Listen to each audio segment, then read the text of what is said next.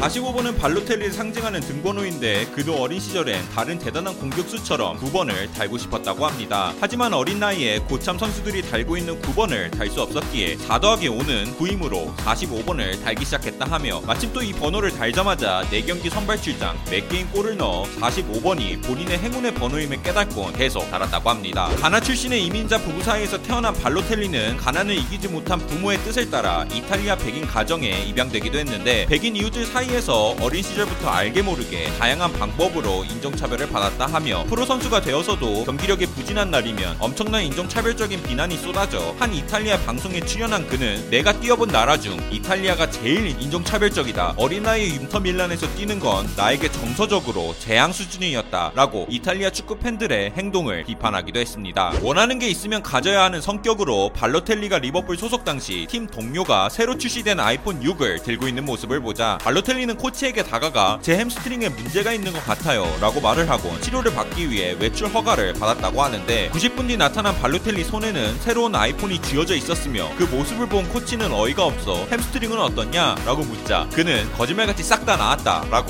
대답했다고 합니다. 챔피언스리그 루빈 카잔전 발로텔리가 전반 42분에 옐로 카드를 받게 되는데 당시 감독이었던 무리뉴는 우리 팀 벤치에 공격수가 없으니 제발 퇴장당하지 말아달라. 공을 빼앗겨도 무시하고 누가 널 도발해도 무시해라 마리오 제발 부탁한다 라며 하프타임 때 간절하게 부탁했다고 하는데 그렇게 시작된 후반전 시작하자마자 발로텔리는 퇴장당했습니다 무리뉴와의 또 다른 추억으로 무리뉴가 발로텔리와 면담을 하기 위해 오후 2시에 무리뉴 사무실에서 둘은 만나기로 약속했는데 어김없이 발로텔리는 2시가 되었음에도 나타나지 않아 무리뉴는 발로텔리에게 전화를 걸어 너 왜 안 와? 라고 물었는데 이에 발로텔리는 나는 지금 F1 예선전을 보고 있어서 못 간다 라고 대답했다 합니다 무리뉴는 어이가 없어 너 나랑 면담하기로 한 거 잊었어? 라고 재차 묻자 발로텔리는 감독님 당신과 면담은 매일 할 수 있지만 이탈리아 F1 예선전은 1년에 한 번뿐이다 라고 대답해 무리뉴는 너무 어이가 없어 화가 나지도 않고 그냥 웃기만 했다고 합니다 발로텔리가 맨시티에서 받은 주급은 1억 9천만 원으로 어린 나이에 영앤 리치를 달성한 그는 과속으로 경찰에게 붙잡힌 적이 있는데 경찰은 그의 차 안에 있는 다발의 현금을 보곤 당신 차 안에 왜 이렇게 현금이 많아? 라고 의구심을 품었다고 합니다. 이 말을 들은 발로텔리는 난 부자니까 한마디로 받아쳤다 합니다. 불장난을 해 오줌을 싼다 하면 발로텔리는 탈수증에 걸릴 것입니다. 그는 2011년 친구 4명과 자택에서 폭죽을 터뜨리고 놀다 화장실에서 터뜨린 폭죽에 의해 집에 큰 화재가 발생하기도 했는데 다행히 인명 피해는 없었지만 이 때문에 그의 집은 전소되었고 심지어 다음날 메뉴와의 중요한 경기를 앞두고 이 같은 행위를 벌인 것이 밝혀지기도 했으나 발로텔리는 그 경기에서 두 골을 폭발시켰고 골을 넣고 한 세레머니 중 하나는 그를 상징하는 Why Always Me 세레머니였다고 합니다. 발로텔리는 매우 대전을 두곤 호날두는 선수로서 내가 좋아하는 유형이다. 양발과 머리까지 잘 쓰며 빠르고 저항력마저 대단해 꼭 닮고 싶은 유형이라 하며 메시를 두곤 그는 다른 존재다. 호날두에게 악감정은 없지만 메시는 분류가 불가능하다 라는 본인의 생각을 밝히기도 했습니다. AC 밀란 소속 당시 그가 부진한 경기력으로 교체되자 벤치에 들어간 그는